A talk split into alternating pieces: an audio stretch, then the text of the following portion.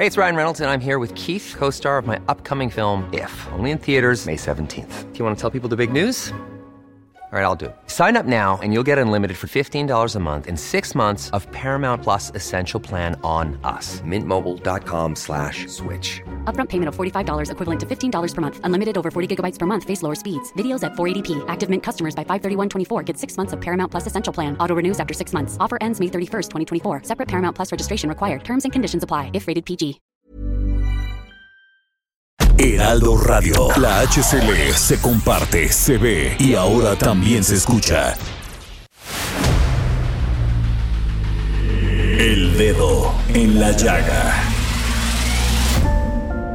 Había una vez un mundo en el que nadie creía. Un país de historias inexplicables. Una nación con personajes asombrosos. Santo Tomás tenía razón. Hay que ver para creer.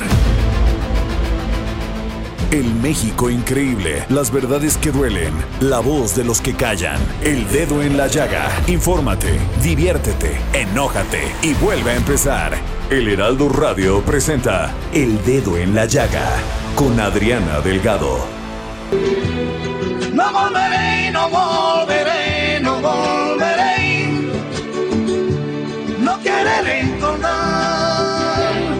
Quiere recordar. Vuelve, no volveré, no volveré, no volveré. No quiere recordar, no quiere recordar.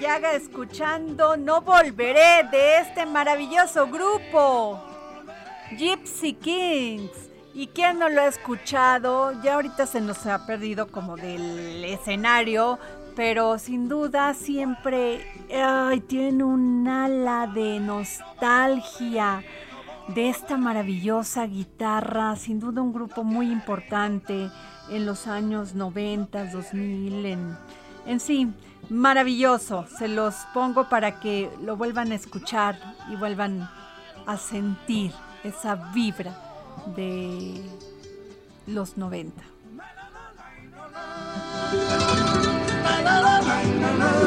Flamenco.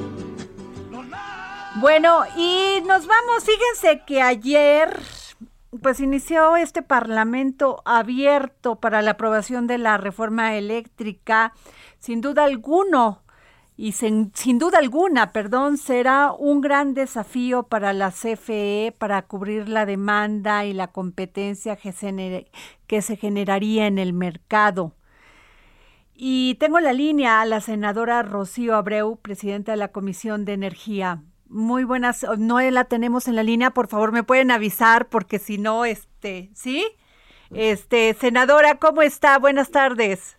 ¿Qué tal? Con el gusto de saludarte, como siempre. Gracias, senadora. Pues, ¿cómo empezaron estos, este parlamento abierto? ¿Qué se dijo en los foros? Este, ¿cómo lo ve? Van a, va a durar dos semanas, ¿no?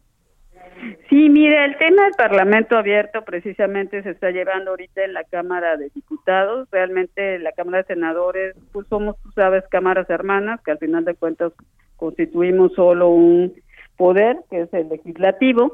Y bueno, pues se decidió que precisamente Cámara de Diputados, hacer la Cámara de origen, se iniciaran el tema de los parlamentos abiertos. En eso hay todas las opciones para escuchar todas las voces desde las posturas de los partidos políticos hasta el sector empresarial, los diferentes aspectos como precisamente intelectuales en el tema que tiene que ver con las universidades, que tiene que ver con el aspecto científico, que tiene que ver sobre el, aspecto ambiental, precisamente para poder tener todos los puntos de vista en la relación tan importante como es la reforma eléctrica. Este, senadora Rocío Abreu, este, algunos especialistas han comentado que hay alternativas que permitirían mejorar aspectos para dar confiabilidad al sistema y que no es necesario hacer cambios constitucionales. ¿Usted qué piensa? Bueno, primero que nada tenemos que hablar de temas de cambios constitucionales precisamente porque estamos hablando de cuestiones que son fundamentales o columnas vertebrales en materia de seguridad de la ciudadanía. En el caso particular, cuando hablamos de la ley eléctrica, te acuerdas que tuvimos una entrevista y platicamos cuáles eran los aspectos que están golpeando económicamente a la Comisión Federal de Electricidad, que pone en una situación de desventaja a un organismo que a final de cuentas es el seguro de la ciudadanía, que su principal función es brindar la seguridad de suministro eléctrico y no tanto como un aspecto de negocio, sino un aspecto de seguridad en materia de brindar electricidad y la seguridad de tener el servicio en cada una de las casas. En el caso particular, modificar el sistema precisamente nos significaría tener, eh, cuando hablamos del 54% eh, en relación y el 46% en relación a públicos y privados, Comisión Federal le cambiaría su esquema en relación a compra de electricidad en materia de eficiencia, cercanía y costos. Hoy en día se despacha en un sistema que es a todas luces incorrecto, pero además es tramposo, como señalar que primero se despachan energías limpias de privados y segundo energías de ciclo combinado de privados. Cuando hay algunas voces que han señalado que se debe de invertir más en energías limpias, entonces en ese caso, ¿por qué Comisión Federal de Electricidad, que tiene el 54%, de sus plantas en energías limpias, no se le está dando prioridad en la compra de energías y se les está quedando afuera el tema de los certificados limpios de energía que cotizan en bolsa y es un sobreprecio que se les está dando a los privados. También el tema de precios a, a las licitaciones eh, en materia de tener un contrato a 20 años y cuando se dice que se va a surtir el 100% en, en, plantas de ciclo combinado y al final de cuentas se despacha menos del 100%, nosotros estamos obligados a pagar el 100% y después de los 20 años, en cualquier arrendamiento financiero, pues el activo queda a favor de quien lo pagó, que sería en este caso el Estado, y es el único esquema donde nosotros pagamos como Estado, como pueblo mexicano, y las plantas de ciclo eh, combinado se quedan con los particulares. Y de eso podríamos hablar sobre el tema de los eh, las licitaciones a, dólares pagadas a pesos, que hoy estamos pagando arriba del 200% de lo que está costando el kilowatt a materia internacional. Entonces, sin duda alguna necesitamos una reforma que ponga a Comisión Federal, pero sobre todo que ponga a los mexicanos en una en un fortalecimiento de algo que es tan importante cómo es eh, brindarles de seguridad el tema de energía eléctrica y no caer en lo que cayó Texas cuando la nevada o lo que está cayendo en España, que precisamente por las alzas del precio del gas, hoy es, se vuelven prohibitivos los pagos de luz y precisamente hay movimientos sociales donde están protestando porque eh, precisamente no hay una alternativa y al ser un negocio pues se tiene que pagar lo que sea y si no te dejan sin echar eh, eh, esto va hacia, es, hacia que eh, los inversionistas y voces en contra de esta reforma dicen que lo, lo que se estaría generando es un monopolio del Estado, que eso no le permite la que no es bueno porque no genera competencia. Y este siendo que tendrían creo que el 54 y el 46 la iniciativa privada eh, y luego también dicen que el que este que el ahorro de energía de la CFE dijo que no, de no modificarse, perdón, el mercado eléctrico, la participación de la empresa en la generación caería a 16% en ocho años, provocando una baja de confiabilidad en el sistema. ¿A qué se refiere esto, este, senadora? Lo que se refiere es que es que nosotros, eh, haz de cuenta, eh, te haría un ejemplo muy sencillo. Es como si tuviéramos dos restaurantes, uno que es de la iniciativa privada y otro que es Comisión Federal de Electricidad, que es del pueblo mexicano. Nosotros en el esquema que hoy existe sin reforma, nosotros tenemos que tener lo que le llamamos soporte. Es como si tuvieras ese, ese restaurante con meseros, con comida, con, con, todo, trabajando, esperando que primero se acaben la comida del restaurante de los privados y si sobran comensales, entonces te van a consumir a ti. Nada más que tú estás pagando lo mismo y en el tema de soporte lo estamos pagando los mexicanos y le estamos dando todo el beneficio en una forma desigual a los eh, privados. En este caso, nosotros lo que estamos metiendo es un esquema donde podamos tener el 50, digamos casi el 50% en ambos casos y al final de cuentas podamos competir en precio, calidad y, de, cercanía del despacho. Hoy en día eso no existe. Entonces, lógico, si los privados están despachando, si al final de cuentas no hay un tema de penalización si yo no suministro la electricidad en tiempo y forma y no hay penalización, pues tiene que salir Comisión Federal de Electricidad a comprarlo a los mercados spot, donde sus precios son altísimos. Entonces eso significa ir desmantelando eh, a Comisión, porque al final de cuentas Comisión, digamos, está entrando de bomberazo en todos los esquemas que eh, los particulares no pueden cubrir o no les conviene cubrir. Y además, como te hacía el ejemplo del restaurante, pues está pagando todos los costos cuando al final de cuentas tal vez ni siquiera esté vendiendo, pero él es el que va a tener que entrar en caso de emergencia. Y eso nos pasó ahorita en la Nevada, precisamente se nos fue el precio de la molécula del gas de 3 dólares a 900 dólares. México tuvo que entrar en un en, dentro del protocolo donde precisamente el Estado toma la potestad en ese sentido. Petróleos Mexicanos eh, suministra eh, digamos, el material para las plantas de ciclo combinado y Comisión tuvo que entrar con todos los activos que tiene a su mano, porque simplemente los particulares dijeron esto es imposible poder sacar de 3 dólares a 900, se vuelve impagable y se vuelve un tema de un riesgo. En Estados Unidos, en Dallas, los recibos de luz fueron tan altos que se tuvo que diferir a 20 años el pago de, de la energía por el aumento del gas y en caso de México, si tú podrás ver tus recibos de luz, nosotros no pagamos esa diferencia abismal que hubo en otros países. ¿Por qué? Porque el Estado precisamente tuvo que entrar a soportar este tema para no golpear aún más la economía de los mexicanos. Por eso hablamos que es tan importante el tema relativo a la importancia que tenemos mantener a Comisión Federal de Electricidad dentro de los esquemas de protección a la ciudadanía. Pues muchas gracias, senadora Rocío Abreu, presidenta de la Comisión de Energía. Gracias por darnos opinión sobre este tema y sobre estos foros sobre la reforma eléctrica. Muchas gracias. Estoy para servirte cuando Muchas gracias, senadora. Bueno, ¿y qué les cuento? Fíjense que la Organización Internacional del Trabajo presentó ayer un informe en el que el desempleo y la informalidad prevalecerán en Latinoamérica no, y esto pues no deja mucho margen al optimismo porque se estima que habrá 28.8 millones de desempleados en este en este en lo que va del año pasado y en lo que va en este y los flujos migratorios lejos de disminuir van a aumentar.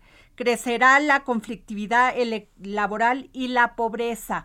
Déjenme decirles que no solamente es y aquí el punto es el tema migratorio. No hemos podido lograr que estos países generen un desarrollo económico que pues sea como un dique a que quieran salir de sus lugares las personas, la inseguridad, la delincuencia y también la falta de empleo.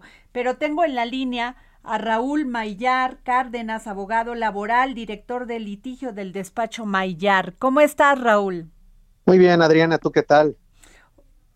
Oye, este Raúl, eh, aquí como con el tema este de lo que acaba de pues de presentar la UIT sobre que no va a mejorar este primero la migración y luego pues que no está mejorando en nada después de esta crisis económica que nos trajo la pandemia del COVID, el tema del empleo.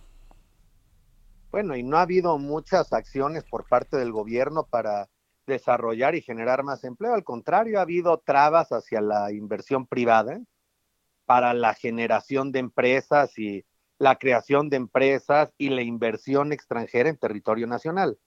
Ellos tienen una visión donde dicen que México puede sin los extranjeros y la inversión privada dice, no, al contrario, necesitamos empresas grandes extranjeras que generan inversión propia nacional para la generación de estos empleos satélite, ¿no? Claro. Oye, Raúl, ¿y cómo está el, el desempleo en México? porque el, este, se quejaban el gobierno federal que los empresarios no habían cumplido muy bien con este tema de, de dejar atrás el outsourcing y darle las garantías y derechos laborales a sus empleados, a los empleados de las empresas y del gobierno. Ha habido un gran desempleo y te voy a explicar en qué tema. Antiguamente se utilizaba mucho por parte de las empresas el tema del outsourcing para este, empresas, vamos a llamarle prestadoras de servicio inicial. ¿Qué quiere decir esto? Pues empresas grandes que producían refrescos, por ejemplo, contrataban a través del outsourcing un personal temporal y ese personal temporal que contrataban de las empresas prestadoras de servicio lo iban capacitando, de ahí desarrollaban talento. Y ya cuando veían que la gente este, tenía, había adquirido las aptitudes para una plaza, ya lo pasaban a la empresa refresquera para que se quedara dentro de este y también en la automotriz, en todas las industrias sucedía, y se quedaban laborando dentro, dentro de ellas. Con la eliminación del outsourcing ya no se permite y para este tipo de empresas tienen contratos colectivos de trabajo con unas prestaciones muy altas y lo que dejaron es de contratar ese tipo de personal y la creación de nuevo talento. Pues ahora, pues en vez de tener 200 personas en ese tema, contratan una o dos personas, las generan un talento y les dan esa planta y se perdieron 198 empleos por poner un número y por poner una cifra, ¿no? Oye, Raúl, yo creo que, bueno, en un tema político y además humano de, de justicia social, es muy interesante el aumento de salarios. Qué bueno, porque además, pues con esta situación económica que estamos pasando. Sin embargo, no dejemos de observar que todo aumento de salario también es un costo para el empresario. A ver, y que, los, em, que las empresas... Aumenta el salario y aumenta la gasolina, aumenta el transporte, aumentan todos los bienes, entonces todo viene en escala. Y la verdad es que el trabajador con ese aumento de salario no adquiere mayor nivel este, adquisitivo. O sea, su nivel adquisitivo con el aumento de todos los productos y la inflación y demás, pues, queda igual. O sea, no hay una mejora. Entonces, esto de aumentar el salario por decreto no ha traído ningún beneficio y está, está acreditado, está aprobado. Eh, pero, pero, y además genera más inflación. O sea, también está aprobado. Pero, ¿qué hacen los empresarios en este, en este esquema? Porque, pues, para el politi para la, para el gobierno, los gobiernos es fácil decir vamos a aumentar salarios, porque es políticamente correcto pero, pero no genera este mayor empleo, no pues genera mayor riqueza. La gente se va por el tema populista. Ajá. Entonces dicen, ya nos aumentó el gobierno el salario, sin darse cuenta que con ese aumento se generó una inflación que hoy en día o mantienen su mismo poder adquisitivo o se ve mermado inclusive su poder adquisitivo, porque el salario que aumenta es el salario mínimo, pero todos aquellos salarios que estaban por encima del mínimo y no sufrieron ningún incremento, se ven mermados ante la inflación. Híjole, qué, qué difícil se, se ve esto, Raúl, porque te digo, es un tema a lo mejor de justicia social, qué bueno que gane la gente más, pero las empresas están cerrando, los empresarios no están teniendo con qué salir adelante y menos como se ve esta pandemia, que de entrada no se ve que vaya a este a parar en lo inmediato, ¿eh? Y recuerda que desde el principio de la pandemia, a comparación de otros gobiernos del mundo, el gobierno mexicano no apoyó en nada a la iniciativa privada. Sí, o sea, o sea, era 10 mil pesos por, por changarro. Pero pues a ver, con 10 mil pesos, con eso pagas apenas la luz si tienes un negocio mediano. No, con 10 mil pesos no puedes pagar salarios de los trabajadores. Sí, terrible, Raúl, se, se ve difícil. Y no se este premió, no hubo una espera en impuestos, no hubo ninguna condonación, no, no hubo, no hubo apoyo alguno por parte del gobierno hacia la iniciativa privada. 10 mil pesos no es un apoyo. Pues qué, qué terrible, Raúl. Te vamos a seguir molestando porque sin duda alguna, también en este tema que hablamos, ahí viene la migración, porque tampoco los, los el Centroamérica hacen algo por detener su, su, su migración, tampoco generan empleos. Digo, está difícil en este tema de crisis económica, pero pues ahí nosotros vamos a tener más gente en la calle. Adriana, esa es una pena, el tema de la migración.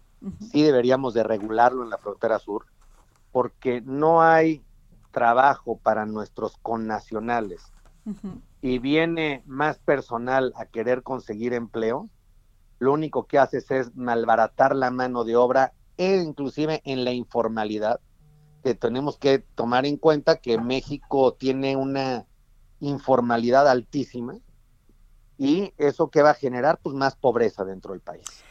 ¡Ah, qué terrible! Te agradezco mucho, Raúl Mayar, abogado laboral, director del litigio de despacho Mayar. Muchas gracias, Raúl. Estoy a tus órdenes, Adrián, y gracias por invitarme a ti. Y bueno, a ver, el gobierno federal prepara nuevo código de ética para todas las dependencias a fin de evitar actos lascivos entre personal. Y es que a partir de este año los servidores públicos tendrán que ajustarse a nuevas reglas de comportamiento que abarcarán hasta su actividad en las redes sociales. La Secretaría de la Función Pública prepara un nuevo código de ética más robustecido y que regulará la actividad digital de los burócratas de la administración Pública Federal.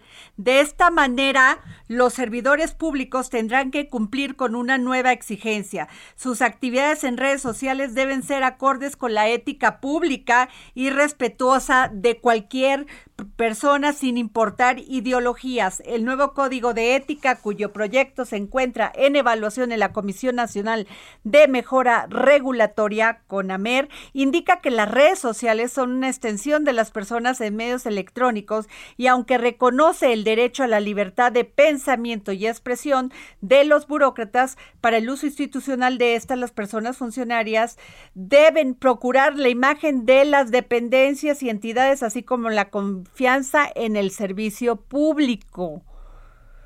Ándale. En caso que las personas servidoras públicas decidan destinar sus redes sociales para hacer públicas las actividades relacionadas con su empleo, cargo o comisión, se colocan en un nivel de publicidad y escrutinio distinto al privado, por lo que además de lo dispuesto en el párrafo anterior, se abstendrán de realizar conductas que restrinjan, restrinjan o bloqueen la publicidad o interacción de cuentas a personas determinadas. Se establece en el proyecto y esta nueva regla va en línea con una resolución de la Suprema Corte de Justicia de la Nación del 2019 con la que otorgó un amparo al periodista Miguel Ángel León Carmona por el bloqueo en Twitter del entonces fiscal de Veracruz, Jorge Winkler.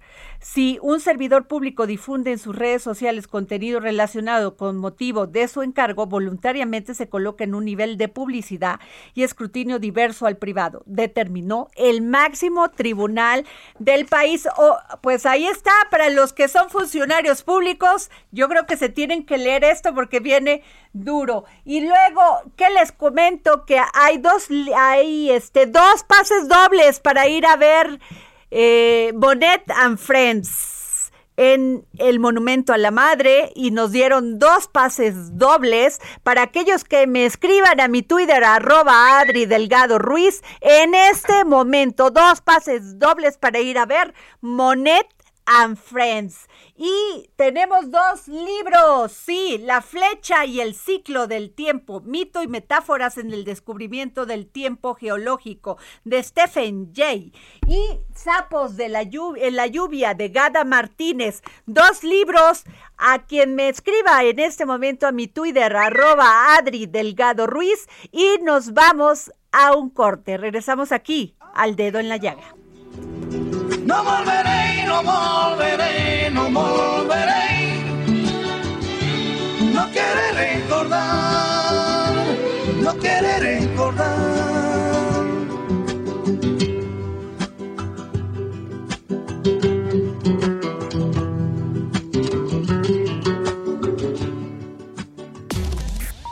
Sigue a Adriana Delgado en su cuenta de Twitter, arroba Adri Delgado Ruiz. Además, te invitamos a enviar tus opiniones y comentarios en texto o por mensaje de audio a través de WhatsApp al 55 2544 3334.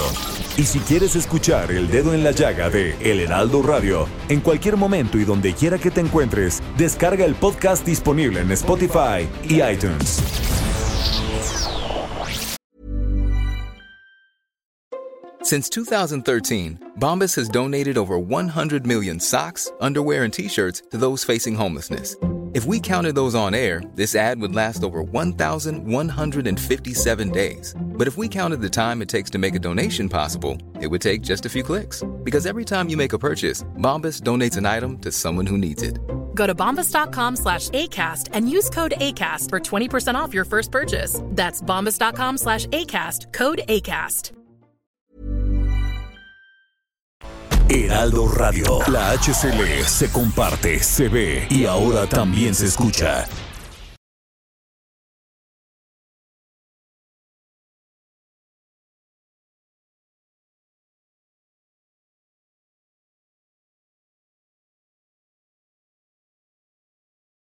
Heraldo Radio. Sigue a Adriana Delgado en su cuenta de Twitter en arroba Adri Delgado Ruiz. Y envíanos tus comentarios vía WhatsApp al 55 25 44 33 34 o 55 25 02 21 04. Vamos aquí al dedo en la llaga. Yo soy Adriana Delgado Ruiz. Nos escucha usted a través del Heraldo Radio, la 98.5 FM. Y déjenme decirles que este, vie- este jueves a las 11 de la noche por el Heraldo Televisión vamos a tener una entrevista exclusiva con Jesús Ramírez, quien es el coordinador general de comunicación social de la Presidencia de la República y vocero de la Presidencia de la República.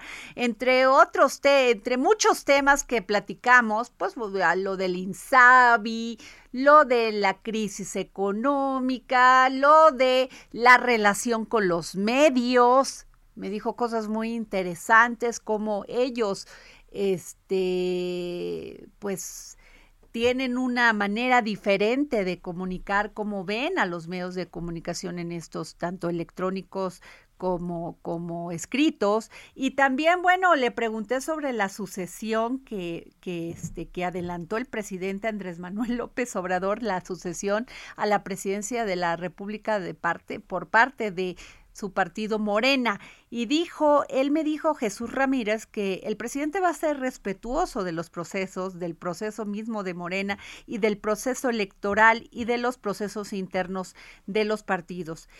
Esto de que se adelantó, dice, más bien cambiaron las reglas, ya cambiaron las condiciones porque a diferencia del sistema político anterior, donde toran donde todos eran tapados y donde el presidente de manera muy discrecional podía apoyar o no, o negarle la candidatura a alguien. Pero a veces me da la impresión que no le, no le creen al presidente. Y cuando ven que no les da línea, como que se sacan de onda, porque pues aquí tenemos un sistema presidencialista y que si no te dice el presidente, pues no lo haces. Pero pues aquí lo está diciendo ya Jesús y lo ha dicho el presidente. Yo creo que le tienen que creer los miembros de su partido. Y bueno, aquí tenemos un byte, a ver, de la entrevista que, que pasará el próximo jueves a las 11 de la noche por Heraldo Televisión.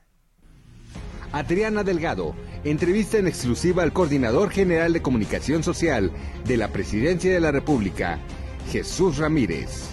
El presidente adelantó la sucesión presidencial y la adelantó en su partido, Morena. ¿Qué tanto se va a involucrar en esto? Bueno, él va a ser respetuoso de los procesos, del proceso mismo de Morena y del proceso electoral y de los procesos internos de los partidos. Eh, esto de que se adelantó, más bien ya cambiaron las reglas, ya cambiaron las condiciones. ¿Por qué no, eh, a diferencia del sistema político anterior, donde todo eran tapados y donde el presidente de manera muy discrecional podía apoyar o, no o negarle la candidatura a alguien, este, yo creo que se acabó. Jueves a las 11 de la noche, El Dedo en la Llaga, Heraldo Televisión. Así como dicen en los, en, los corridillos políticos, el que ahora, el, antes era el que se movía no salía en la foto, ahora el que se mueve sale en la foto, por lo menos en la foto política, en la foto electoral.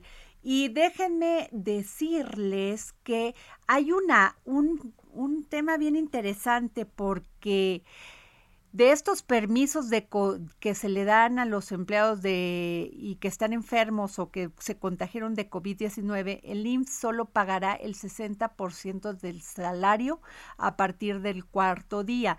Y de del 10 al 17 de enero, el Instituto Mexicano del Seguro Social ha otorgado 50.967 autorizaciones de permiso COVID a través de la aplicación IMSS Digital o en línea y esto lo informó a través de un comunicado. El permiso COVID-19 que es dirigido a trabajadores asegurados ante la institución de manera directa como titulares tiene como objetivo ser un documento para justificar la ausencia en sus puestos de trabajo y que reciban el pago correspondiente de sus días de incapacidad. Esta solicitud es únicamente válida para personas inscritas en el régimen obligatorio y que el tipo de modalidad otorgue las prestaciones sin dinero y no a quienes están inscritos en modalidad 32, seguro facultativo, 33, seguro de, de salud para la familia y 40, continuación voluntaria al régimen obligatorio. Con permisos COVID-19, las y los trabajadores que presenten contagios por el virus SARS-CoV-2 obtienen su incapacidad hasta por siete días y el pago correspondiente en su cuenta bancaria de manera fácil, rápida y sin necesidad de realizar traslados con el fin de romper las cadenas de contagio. Ahí les va, ahí está, ¿no? Para que pongan atención que a partir de, del cuarto día solamente se pagará el 60% del salario. Para que vea, o sea, porque hay mucha gente que también abusa y cree que se tienen que quedar 15 días. No, al sexto, al sexto día o al quinto día hay que regresar a trabajar. Bueno, ahí se las dejo. Y nos vamos con Claudia Juárez, especialista en todo el tema de tecnología. Claudia, ¿cómo estás? Hola muy buenas tardes, bien, gracias. ¿Tú qué tal? Oye, eh, Claudia, muy bien, gracias. Oye, ¿cómo ves esto de que Microsoft compra Activision y así impactará el mundo de los videojuegos? Primero explícanos qué es Activision, porque yo, yo no tengo ni idea, pero lo que sí me queda claro es que hay una adicción de los jóvenes y no tan jóvenes por los juegos de, de estos juegos de video. Claro, eh, pues para que te des una idea, eh, efectivamente, como tú lo acabas de comentar, Microsoft anunció la compra de Activision y con esta transacción, que nada más está evaluada para que te des una idea, en más de 68 mil millones de dólares, pues se unen las dos fuerzas más grandes en videojuegos y esto que da paso a que automáticamente se crea esta tercer gran empresa de videojuegos a nivel mundial. Entonces, pues es una locura el tamaño de estas empresas y las acciones de Activision Blizzard, que es uno de los creadores de, de videojuegos más importantes, subieron tan solo con el anuncio 30%. Entonces, este es Activision Blizzard es el creador de uno de los juegos más jugados, por eh, valga la redundancia, a nivel mundial, que es Call of Duty. Este es el tercer videojuego, eh, el tercer videojuego mundial. Y pues bueno, con esto, eh, tú en semanas recientes has estado hablando mucho, poniendo el dedo en la llaga justo en el impacto del consumo de videojuegos en niños y adolescentes y pues bueno, aquí se abre un abanico impresionante para que todo el mundo tenga acceso todavía más a esto. La compañía espera que este sector tan solo crezca 4.5 mil millones de usuarios para 2030. Entonces, pues bueno, esta compra incluye juegos como Warcraft, Diablo, pero sobre todo Call of Duty y Candy Crush. ¿Quién no ha jugado Candy Crush en su celular? Seguramente tú, Adri, lo has jugado en alguna ocasión. Y pues bueno, se da paso justo a este tema. Aquí lo importante, eh, pues yo estuve revisando qué ha dicho la ONU a partir de que eh, se da a conocer que los videojuegos ya son una adicción y considerados una enfermedad eh, mental.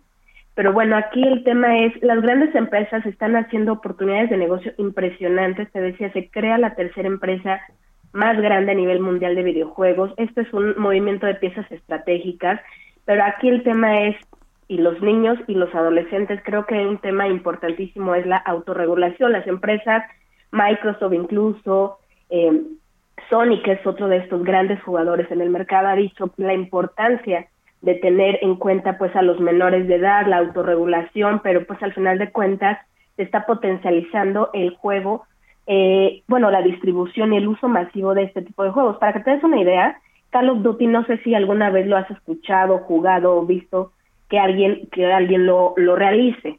Call of Duty se trata de uno de los videojuegos de disparos en primera persona más famoso y para que te des una idea, es un videojuego de guerra que comenzó ambientado en la Segunda Guerra Mundial. Para que te des en cuenta que no es un juego ni para niños ni adolescentes, sin embargo, pues cada vez tenemos más acceso a este tipo de tecnologías, a este tipo de servicios, videojuegos, consolas, y pues ahora van a estar mucho más involucrados estas personas este mundo de videojuegos y pues bueno, habrá que eh, estar en proceso una autorización como siempre pasa en las transacciones de grandes monstruos y pues bueno, la oferta del fabricante de Xbox de más de 95 dólares por acción pues ha subido impresionantemente a partir de este anuncio. Y pues bueno, los videojuegos como bien sabes, si bien has puesto el dedo en la llaga, son la categoría más dinámica y emocionante del entretenimiento en todas las plataformas de hoy en día. Y pues bueno, la, la pandemia... el presidente Andrés Manuel López Obrador ¿Te acuerdas que dijo cuando iba a ser 6 de enero, Día de Reyes? Dijo, no, ojalá los reyes no le traigan a los niños videojuegos. Pero es súper común que tú vayas a los centros comerciales y ves a los papás escogiendo pues la consola más novedosa y son de grandes, eh, de precios muy, muy elevados. Sin embargo, a pesar de que la Organización Mundial de la Salud pues hace este aviso, es alerta sobre pues que ya es considerada una, una enfermedad mental. Hace un par de años, quizá en el 2019 más o menos, también la OMS decía que pues hay que abrirnos a esta industria y que de alguna forma era una oportunidad de convivencia pues, virtual a partir, pero se está saliendo de control. Oye, Claudia, y otro tema, porque fíjate que en este, en este tema de la tecnología, el metaverso, también está generando otra adicción porque hay gente, esto de gastar miles o incluso millones de dólares para comprar una tierra ficticia en el mundo virtual puede sonar absurda, pero no lo es, ¿eh? Porque hemos este, visto significativas inversiones perdón, en terrenos virtuales dentro del metaverso. Y fíjate que la consultora PricewaterhouseCoopers se encuentra entre las últimas firmas en entrar en el mercado inmobiliario de el Sandbox. Sí, una de las plataformas de mundos virtuales en la que la gente puede socializar, jugar o acudir a conciertos. ¿Qué tal? Claro, eh? es que no, es una cosa que si nos lo hubieran contado hace tres años, cinco años, ni nos lo hubiéramos imaginado. Como dices, pensar en comprar terrenos ficticios era así como de, ¿estás bien? ¿Tienes algún problema? y están gastando sumas impresionantes porque eh, compraron con 450 mil dólares una parcela de tierra en Snoop Bears, algo así, un mundo virtual del rapero Snoop Dogs. ¿Qué tal? O sea, está cañón, Claudia. Está cañón, como bien dices, pero además, fíjate el tipo de personas que lo están comprando. Grandes empresas, estos famosos como Snoop Dogg, que acabas de comentar, que tienen millones de seguidores en el mundo y que son influencers. Entonces, para todos aquellos que todavía estamos muy escépticos sobre este metaverso, que pues no es otra cosa más que describe una visión de un mundo virtual conectado, que hoy en día todos estamos de alguna forma u otra conectados, pero ya es como eh, un poco tener que muy clara la diferencia o poder separar. ¿En qué momento vamos a vivir una vida real, Claudia? ¿Ya se acabó? pues cada para vez allá va los jóvenes, cómo están viendo el mundo sin sensaciones ni emociones, por mucho que me puedas decir que eso sustituye el ir al parque, eh, jugar fútbol, sentir el pasto o hacer bici de montaña, no sé, está verdaderamente complicado. Pues es que las nuevas generaciones justo encuentran en estas nuevas formas de comunicaciones y avatares digitales y todo, pues exploran nuevas formas de interacción. Eh, evidentemente ni tú, ni yo, ni muchos de mi generación estamos todavía familiarizados con esto, pero hacia allá va la tecnología y como dices, cada vez es menos sorprendente leer siquiera que hay gente que ya está invirtiendo en el mercado inmobiliario de Sandbox, por ejemplo, una de estas plataformas de mundos virtuales en los que la gente pues socializa, juega y acude a conciertos. Pero no es tuyo, es un mundo virtual, o sea, ¿cómo vas a comprar? ¿Qué, qué, impresión, en fin. Pues Claudia, muchísimas gracias por tomarnos la llamada para el dedo en la llaga. Un gusto, Adri, muy buenas tardes, amigos. Gracias. Y tenemos en la línea a Eunice Rendón, directora de la Agenda Migrante. ¿Cómo estás, Eunice? Muy bien, muchas gracias. Buenas tardes. Eh, eh, hola, Eunice. Oye, estoy, este, pues, este, en shock con esta, con esta información que dio a conocer la Organización Internacional del Trabajo, porque el, el desempleo prevalecerá en Latinoamérica y por lo tanto, pues, la migración.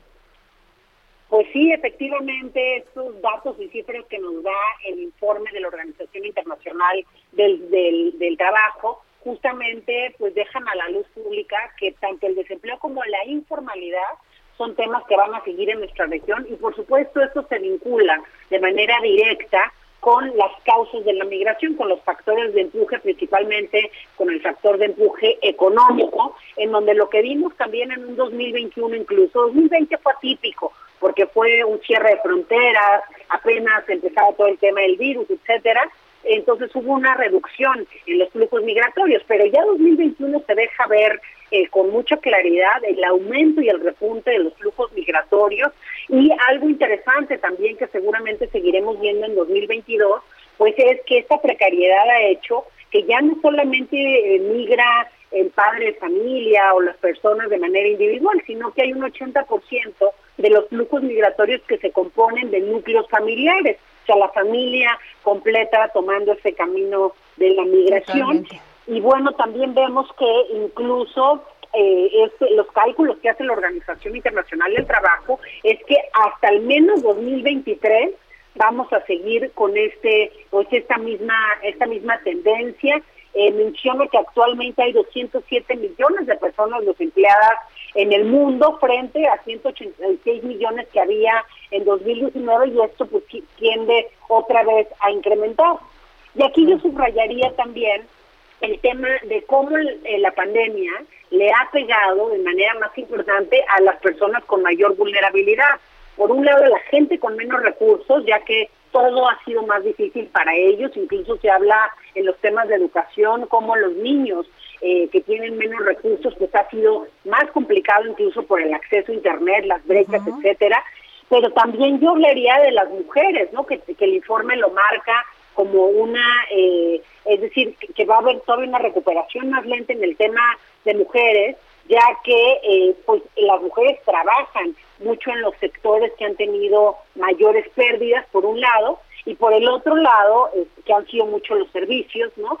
Y por el otro lado también, pues han sido cuidadoras de los, de los niños y la familia en el hogar. Qué terrible, no pinta nada bien, sobre todo por las crisis económicas que estamos padeciendo, toda esta parte de Centroamérica, México, Centroamérica, y también el, la poca seguridad que les dan sus países a estos a estos inmigrantes, este Unice. O sea, yo veo que Salvador no hace nada, nada más este este se quita Bukele la responsabilidad y los demás. O sea, ellos no están haciendo nada por frenar la migración. Claro, creo que ese es un tema muy importante que además se dejó, creo que ver con más fuerza en, en el tema de la pandemia, porque vimos también la diferencia, digamos, entre países desarrollados y países en vías de desarrollo, en donde los gobiernos de países desarrollados pues no tuvieron a bien generar políticas y diseñar políticas a la medida de la pandemia para apoyar las industrias, para apoyar incluso este a la empleabilidad de muchos de estos sectores más este ahora sí que más pobres y no así los países de Latinoamérica. No, no, ellos no están haciendo nada. Ellos no están asumiendo ninguna responsabilidad, nada más están extendiendo la mano para que los demás lo, los ayuden. Pero yo no veo a sus gobernantes generando políticas públicas para, para combatir la, la delincuencia, la inseguridad, el desempleo, eh, todo. Bueno, mencionas otra causa muy importante de los últimos años. A mí me tocó el año pasado entrevistar pues a varios de estos núcleos familiares que decidieron migrar aún con las amenazas, pandemia, etcétera. Y bueno, ese, además del motivo económico y los desastres naturales que se han dejado también caer en la región en los últimos dos años, además es la inseguridad uno de los principales motivos, el riesgo a perder la vida, las amenazas por parte de las maras, etcétera. Entonces, pues sí hay un tema también de falta de respuestas integrales al crimen en sus países de origen y eso pues sin duda eh, por más que digamos que vamos a ir a las causas desde otros países que vamos a ayudar etcétera pues yo creo que la migración va a seguir en aumento también ante esta situación tan compleja que hay. Pues muchas gracias, Eunice. Siempre es un placer escucharte. Gracias, Eunice Rendón, directora de agencia de Agenda Migrante. Gracias. Gracias, hasta luego. bueno, y nos vamos a escuchar eh, mi columna del día de hoy del Heraldo de México y hablé sobre el INE. Escúchenla, democracia cara y opaca con Denis Cuadra. El dedo en la llaga. En el dedo en la llaga de esta semana, de Adriana Delgado, democracia cara y mala. Los mexicanos tenemos una democracia electoral cara y cada vez más ineficaz. Para este 2022, los partidos políticos recibirán 5.821 millones de pesos de financiamiento público, mucho dinero como cada año. ¿A cambio realmente de qué? Tras cada proceso electoral, hay unos de existencia fugaz que pierden el registro por no reunir siquiera 3% de los votos. En 2020, los tres que estuvieron en esta situación nos costaron 485 millones de pesos que habrían servido para comprar 7.4 millones de dosis de vacunas contra COVID-19. Más aún, todos los partidos obtienen otros beneficios a manos llenas, como el usufructo de los tiempos oficiales en radio y televisión desde la reforma electoral que impusieron en 2007, en la que además coartaron la libertad de expresión en aras de una equidad mal entendida. Lo que hacen es difundir millones de spots propagandísticos de muy baja calidad, con mensajes insulsos y guerras sucias, dejando fuera las propuestas, sin pagar ni uno solo de los 60 mil millones de pesos que vale conservadoramente todo ese tiempo aire en una campaña electoral federal, afectando así a una industria que mantiene casi 50 mil empleos e invierte continuamente en el país. El viraje en el modelo de comunicación tendría que ser necesariamente hacia continuos debates reales y confrontación de propuestas claras, contenidos en vez de intercambio de acusaciones sin sentido. Y el árbitro electoral, en 2021, el INE gastó 1.228 millones de pesos en arrendamientos. Su estructura, en efecto, requiere de una presencia nacional, pero buena parte de todo ese dinero puede ahorrarse ocupando espacios en edificios públicos, por ejemplo. En pleno siglo XXI, los comicios siguen siendo con casillas, miles de mamparas, millones de boletas y otros materiales, una costosa y compleja logística de distribución y los votos se cuentan a mano. En la elección de 2020 se instalaron 161 mil casillas que costaron 3 mil millones de pesos, proceso tan ineficaz y obsoleto que abre la puerta a demasiadas suspicacias y deshonestidades. Y la tecnología, toda esa organización puede entenderse si acaso para las zonas más apartadas, pero en los centros poblacionales, la inhackeable tecnología blockchain ha probado su gran eficacia, garantías de inviolabilidad y procesos transparentes a la vista de todos, todo el tiempo, al punto de que es la que soporta a las criptomonedas. El voto electrónico, bien diseñado, puede mostrar de inmediato los resultados absolutamente confiables de una elección y reducir los costos en más de 80%.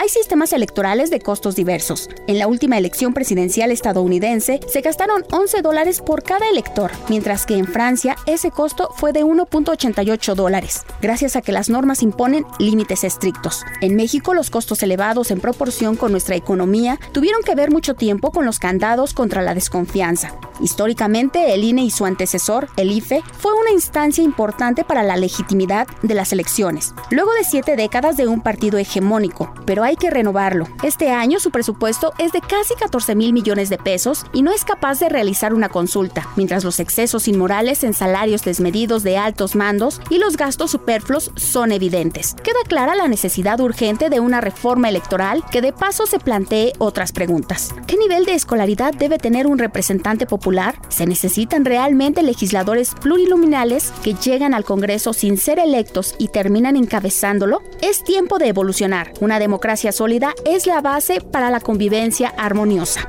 En voz de Denis Cuadra. Bueno, pues ahí está. Esta columna usted la puede ver a, través del Heraldo de México en el, en la impreso, en su versión impresa y también digital. Y tenemos un libro, La crisis del neoliberalismo globalizador hacia un nuevo rumbo económico. Y este es de la, de, nos los hace llegar el Centro de Estudios de Derecho e Investigaciones Parlamentarias y es de Alfredo Ríos Camarena. Aquí lo tengo, este libro a quien me escriba arroba Adri Delgado Ruiz la crisis del neoliberalismo globalizador hacia un nuevo rumbo económico. Un libro para regalar, arroba Adri Delgado Ruiz. Y bueno, se nos terminó nuestro dedo en la llaga. Nos vemos mañana. Amor mío, por favor,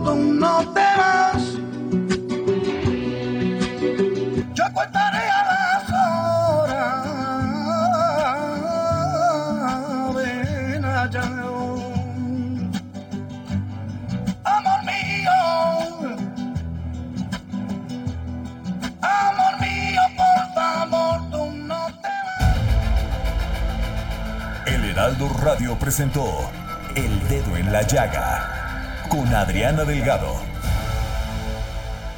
Heraldo Radio 98.5 FM, una estación de Heraldo Media Group, transmitiendo desde Avenida Insurgente Sur 1271, Torre Carrachi, con 100.000 watts de potencia radiada. Planning for your next trip? Elevate your travel style with Quince. Quince has all the jet setting essentials you'll want for your next getaway, like European linen, premium luggage options, buttery soft Italian leather bags, and so much more. And is all priced at 50 to 80% less than similar brands. Plus, Quince only works with factories that use safe and ethical manufacturing practices.